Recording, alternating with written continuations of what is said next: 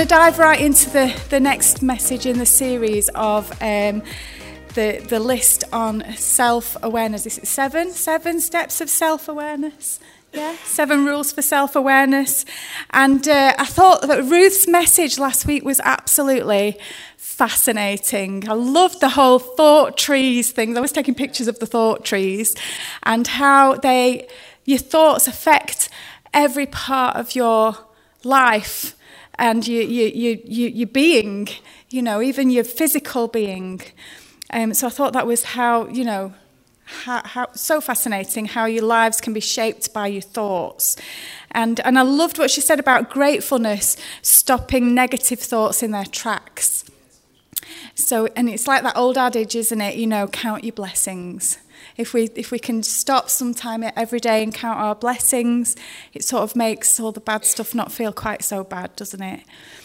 Um, and then in the first week, John looked at how what we want tells us a lot about ourselves. And um, hands up, who did the homework? Who remembers the homework? You did the homework. Well done. Um, Blue Peter badge over there. Here we go. Um, the question was to spend some time thinking about what do you want most in the entire world. And to be honest, for me, apart from you know a camper van, changes it changes all the time. Um, I've got wants that correspond to different areas of my life.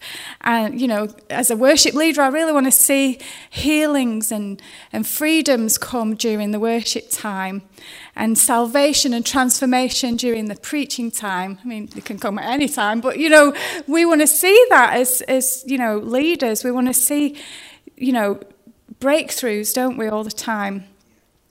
Um, but then again, at home, I want a new kitchen. I want a camper van. you know, it's stuff, isn't it? But um, my biggest personal change type of want, um, if I'm being honest, is to have sort of the wisdom to use time and money wisely. And it's, it's a bit of a, you know, one of those things that it's really hard to achieve, isn't it? You know, I want, I want them to work for me, not me work for them. Do you see what I mean? I don't want them to dictate my life. I want them I want to be efficient and productive with my time and my money and, and not have it not be a slave to it at the same time. So and, and that's one of the reasons why I took on the the challenge of this message. Um, so, in this seven rules to self discovery, I'm going to look at how we spend our leisure time, which is really ironic, seeing as the clocks uh, changed last night. We all got an extra hour of leisure in our beds, which is nice. So let's just pray. Let's pray.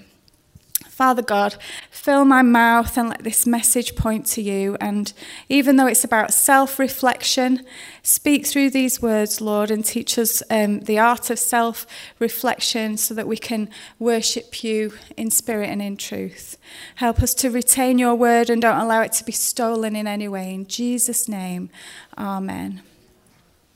So I don't know about you, but time to me is very, very precious. And it's, uh, it's created by God, time. He lives outside of time. He created the way we measure time, didn't he? So with the sun, moon, the stars, that's how we measure the time. Uh, they govern time, don't they? And, you know, God, God created that. He lives outside of that. So he, he's not bound like we are in time. When we've got too much to do, we've got like no time. It's really stressful. When we've got too much time, it's lonely, if we're honest.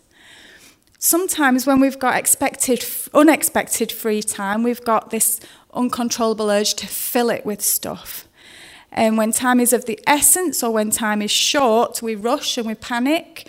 And when time is wasted, we feel really guilty. And so time can really affect our well being, can't it? And we don't really realize it. It's sort of one of those things you don't think about how time can affect how you feel. And we've got used to this society where it celebrates filling every single moment with work or doing something or being productive in some way. And when we don't, we feel like we should be. Um, you know, or we, or we feel like we should be doing something else with it. And so time can have this guilt attached to it. But I'm not I'm not talking about time at work today. I'm talking about what we're doing in our leisure time. Even though we spend a lot of our lives working and building a career or training for one, A.W. Tozer said that it's through what we do with our leisure time that we can find out about ourselves. So maybe we don't want to know. And that's why we try to fill it, fill it up, you know, with every spare moment with work or TV or Netflix or whatever. Um, but God says it's important but why is leisure time so important? Anyway, C.S. Lewis said, Our leisure, even our play, is a matter of serious concern. There's no neutral ground in the universe. Every square inch, every split second is claimed by God and counterclaimed by Satan. That's really interesting, isn't it? It's a serious business, having leisure. Richard Foster now, I, I, read a few years back his book on the spiritual disciplines. It's called The Celebration of Discipline. It's a great book. And he described holy leisure as a sense of balance in life, an ability to be at peace through the activities of the day, an ability to rest and take time to enjoy beauty, an ability to pace ourselves. And that just sounds really perfect, doesn't it? It sounds idyllic. So even though leisure time is free time or time off or rest, we still need to be good stewards of it.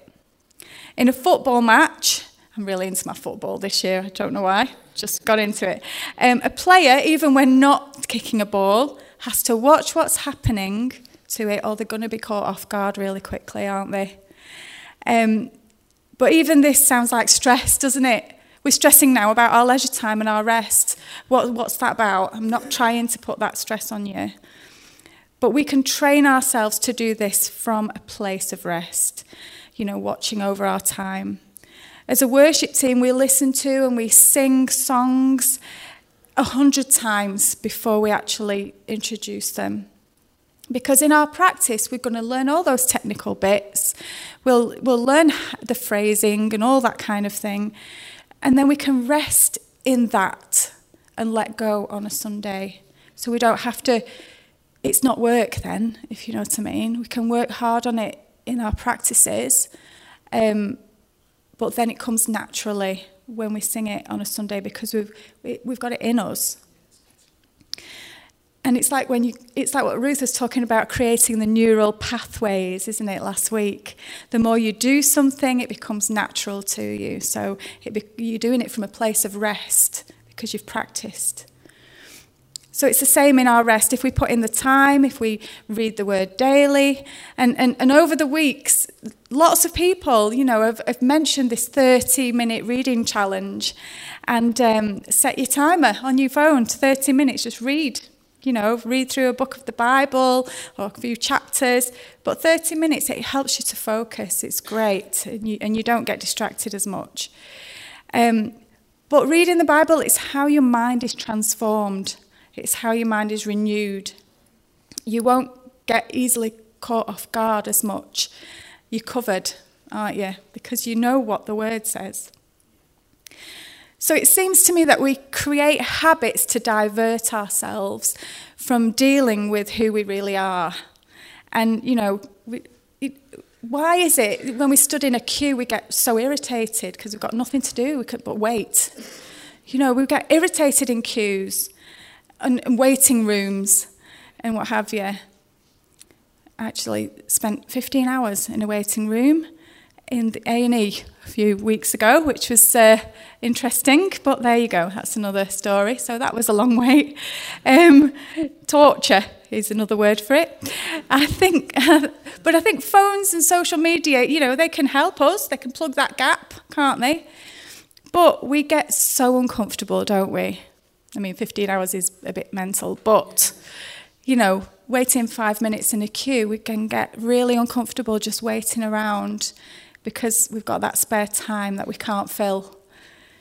You know. So our leisure time, while it's free time, it's not cheap. It's valuable and we need to value it or we might waste it. So we're all given the same amount of time in a day. There's 24 hours, and we divide it into parts eight hours or so for sleep, hmm, if you can. Um, to be honest, eight hours probably is far too much for me. I'd be really groggy. But eight hours for work and eight hours leisure time. Do we do that? I don't think we do. Is it balanced that way? Not always. In that leisure time, we normally do things like travel, eat, walk the dog, clean, do laundry, drop the kids off somewhere, that kind of thing. We, we're still doing, aren't we? I always think I've not got enough time at all to do anything. And then I get my screen report on my phone on a Monday morning. And apparently, I've spent four hours a day on Facebook or whatever uh, on the screen. And I think, well, how have I managed to do that and, and get my life still rolling along like it does? But all those few minutes here and there, they do mount up, don't they? And some of it for me, it's I'll, i might read the Bible app on the phone or, or Facebook, or I use Instagram and Messenger for my business. And somehow I'm part of around seven very active WhatsApp groups that, um, you know, so people are talking all the time. So, they, you know, it's, it's not just wasted really, but I feel like it is when I get that, you've spent four hours a day or whatever it is on you. Sometimes I'll listen to a sermon while I'm working. That'll come through my phone. My son, who lives abroad, he's really good at FaceTiming me at least every other day. That's good. And, um, and I don't buy newspapers. I'll read the news on the, on the phone. So it's not that wasted. And Amazon, I'm a bit of a sucker for a bored Amazon shop. but um, but even though I can account for that time on, on the screen, and most of it is legitimate family, work, or church related, when I see those hours, I do feel like it's wasted, like it's time badly spent, and then you feel a bit guilty. And it's, you know, that you just feel shame that you're not using that time wisely. And I don't need to feel guilty. God's got me covered. He's, he's, I'm in His grace, but I know I'm not actually maximizing the time that He's given me. And so I want to kick myself a lot of the time. So A.W. Tozer says that the way we spend our leisure time tells us who we really are. So we need to give ourselves a bit of an audit, don't we? Look at what you do in a typical week with your leisure time. Is it edifying? Does it build you up? Does it build anybody else up? What is leisure time? The dictionary says leisure time is time when one is not working or, or occupied, it's free time. But we do feel like we have to fill it, don't we? It, do we rest only when we sleep? It shouldn't be like that. God wastes absolutely nothing. He doesn't waste any time. And even though he lives outside of the boundaries of time, he set the example himself. After six days of creation, he rested. It's in Genesis 2, verse 2 to 3. And on the seventh day, God finished his work that he'd done, and he rested on the seventh day from all his work that he had done. So God blessed the seventh day and made it holy, because on it God rested from his work that he had done in creation. Do you think God was tired? I don't think so. Did God need to rest? No. Why would he? He's omnipotent, He's all powerful. We have this idea that God is constantly at work, but it says there, He's not. He has a rest. You know, it was for us to see. Now, there's a way of Bible study that Ray Bevan introduced me to um, a while back, and it's really quite interesting. It's called the Law of the First Mention. And it means that you find the very first time something's mentioned in the Bible and you study that because it gives the clearest explanation. And it's fascinating to me that the first mention of leisure time in the Bible, it's God Himself who rests, the all powerful one. that he's resting. The word rest here is Shabbath, it's where Sabbath comes from. And it literally means to cease doing. So, why did God choose to rest? The Bible doesn't say he was tired or that he was checking his work or writing lists about what he'd do next. It was a model for us. Rest follows work. Not only did he rest, he blessed the rest day. And that should, be, that should have been all we needed to, to, to be able to follow that. You work and you rest. Okay? But he had to put it into a commandment in the Ten Commandments to make sure we understood that it's a non negotiable, it's for our well being. And it became a holy commandment. Rest is blessed. So let's have a look. It's the fifth commandment, Exodus 20, verse 8. Remember the Sabbath day to keep it holy. Six days you shall labor and do all your work, but the seventh day is a Sabbath to the Lord your God. On it you shall not do any work, you or your son or your daughter, your male servant or your female servant, or your livestock, or the sojourner who is within your gates. For in six days the Lord made heaven and earth, the sea and all that is in them, and rested on the seventh day. Therefore the Lord blessed the Sabbath day and made it holy. Even then, the leaders you know, coming forward after that, they tried to make rest hard work. They surrounded the Sabbath with rules and regulations and law, and just so you were under the cosh a little bit with it. And, and that sometimes it still exists in some, some places today. But Jesus said in Mark 2, verse 27, that the Sabbath was made for man, not man for the Sabbath. So God does bless rest. It's healthy. It's not good for us to be doing all the time. I was quite envious. It's not the right word, but you know, I was I was happy for her. I didn't want her not to have it. But when Ruth went for her, you know, retreat, I thought, oh, I would love that just to go and just be somewhere quietly in a retreat with no interruptions or just to rest. How lovely would that be? Um, it's healthy. It's not good for us to be doing all the time. Many people are workaholics because they get their identity from their work, and that shouldn't be. That's not right. Our work should not define us at all. Our identity is given to us by God, and it's in those rest times that we can sit back and work out who we really are, and it's not bound up in the work that we do. I mean, Paul was a tent maker in his work, but then his identity, we, we don't really, we don't go Paul the tent maker who preached, do we? We don't say that. We say Paul the apostle. He planted churches, he loved the Lord. You know, and that's his identity. Um, so listen to what Jesus says in Matthew 11 28 to 30. Now, this is in the Amplified Classic Edition. I don't know whether we have that. It might be just the Amplified up there. It says this Come to me, all you who labour and are heavy laden and overburdened, and I will cause you to rest. I will ease and relieve and refresh your souls. Take my yoke upon you and learn of me, for I am gentle, meek, and humble, lowly in heart, and you will find rest relief and ease and refreshment and recreation and blessed quiet for your souls. How lovely. For my yoke is wholesome, useful, good, not harsh, hard, sharp, or pressing, but comfortable, gracious, and pleasant. And my burden is light and easy to be borne. That is so amazing. Now, for those of you who are not farmers, a yoke is the wooden beam that would attach pair of oxen together to pull a load. And we all love this, this verse where it says, Come to me, all you who are burdened, and I'll give you rest.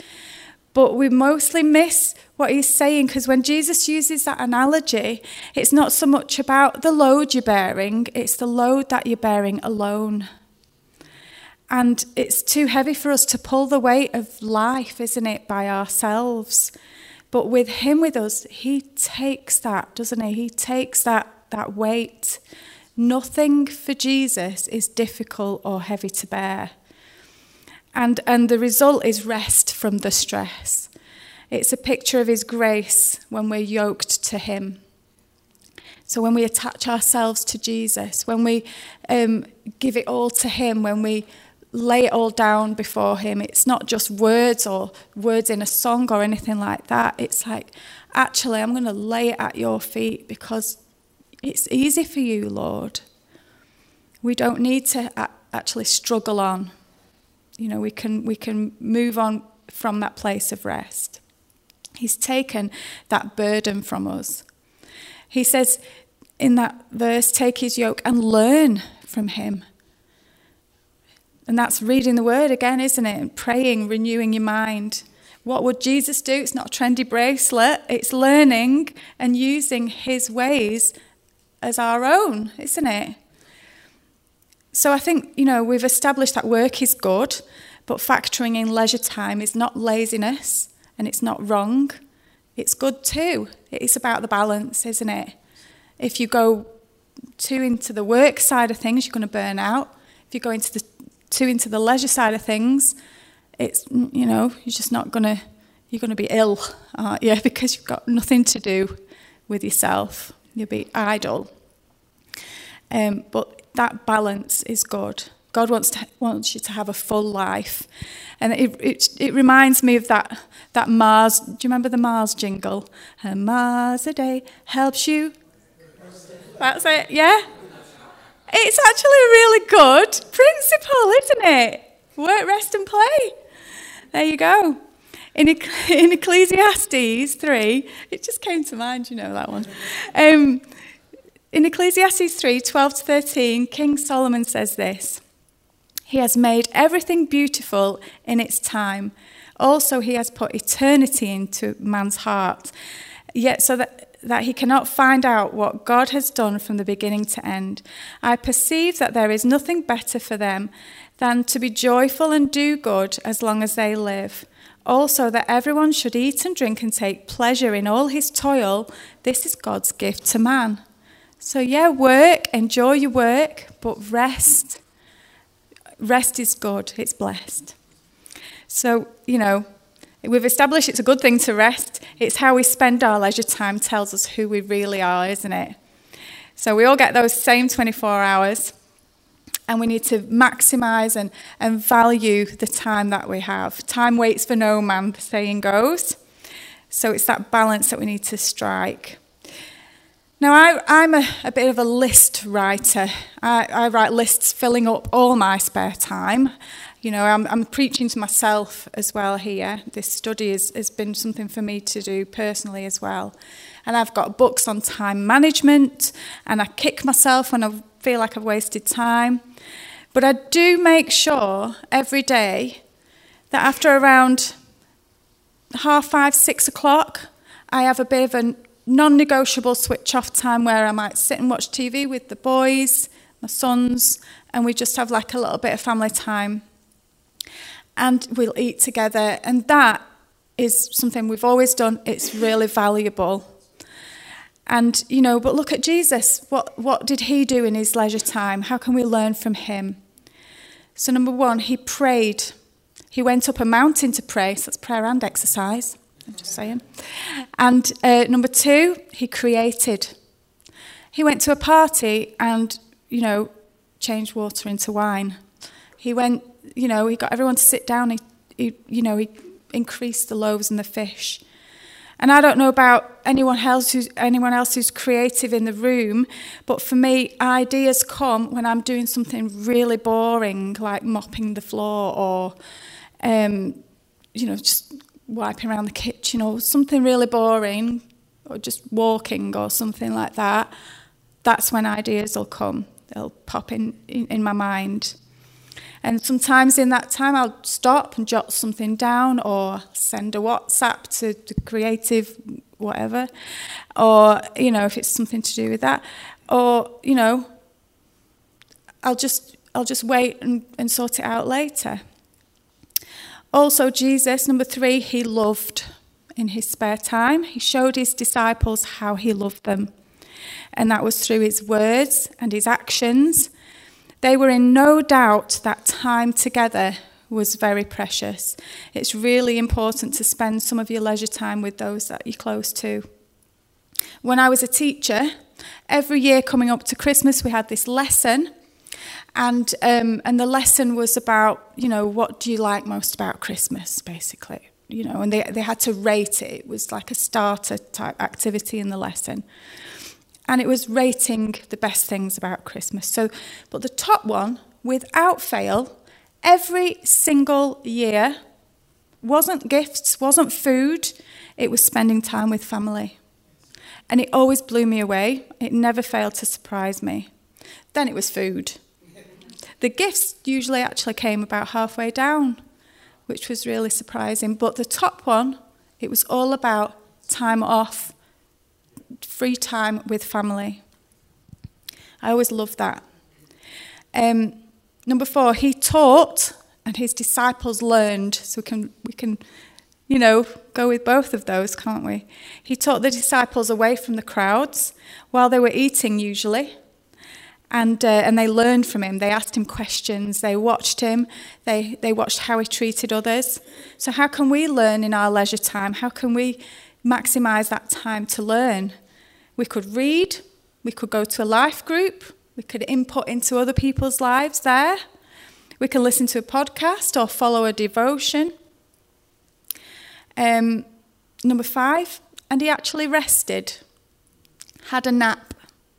So when you work hard, there's nothing wrong with having a nap, 40 winks. Once in a boat in the middle of the sea, in a storm, Jesus slept through it. He needed the rest. They had, they had to come and physically wake him up when they thought they were going to drown. And these were seasoned fishermen, so it must have been really bad.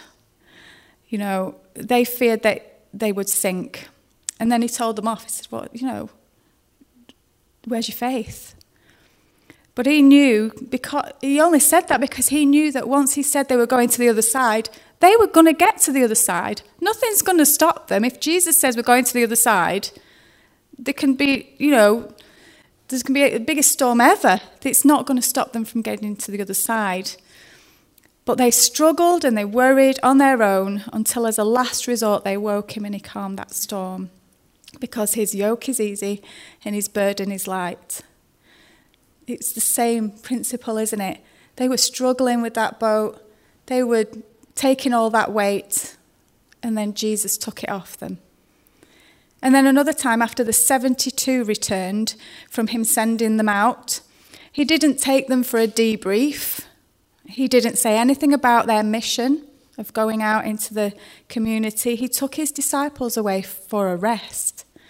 In Mark 6, verse 31, he said, And he said to them, Come away by yourselves to a desolate place and rest a while, for many were coming and going, and they had no leisure even to eat.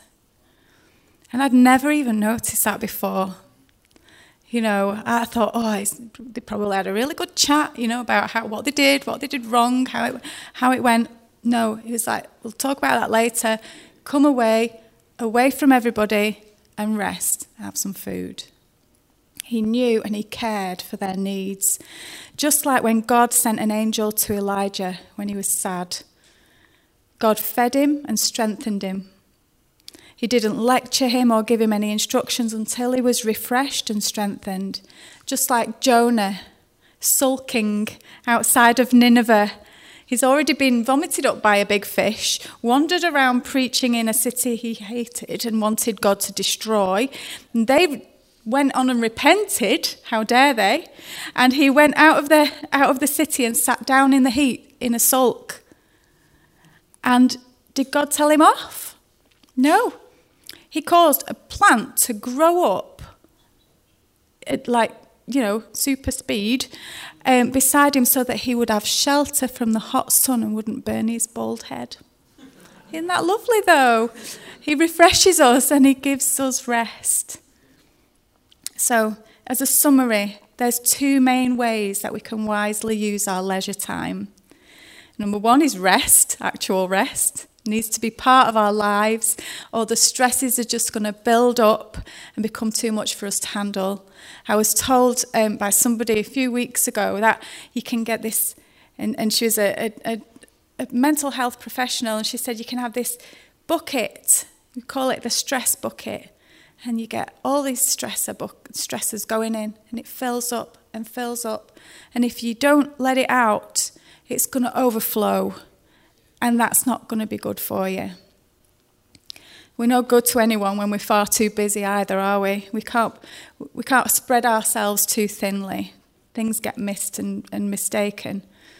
You know, remember, delegate things as well. Number two, improvement and growth, not just spiritually, but physically. We are a temple of the Holy Spirit, and the Bible says we need to look after our bodies, and also mentally. I think resting helps us to deal with what's going on mentally. It's the same, similar, isn't it? So, improvement and growth, we can feed our minds in that and we can rest our, our minds in rest. But things like life groups, time with family and friends, a hobby, gardening's hard work, physical activity, but it can be satisfying. Being creative is really good.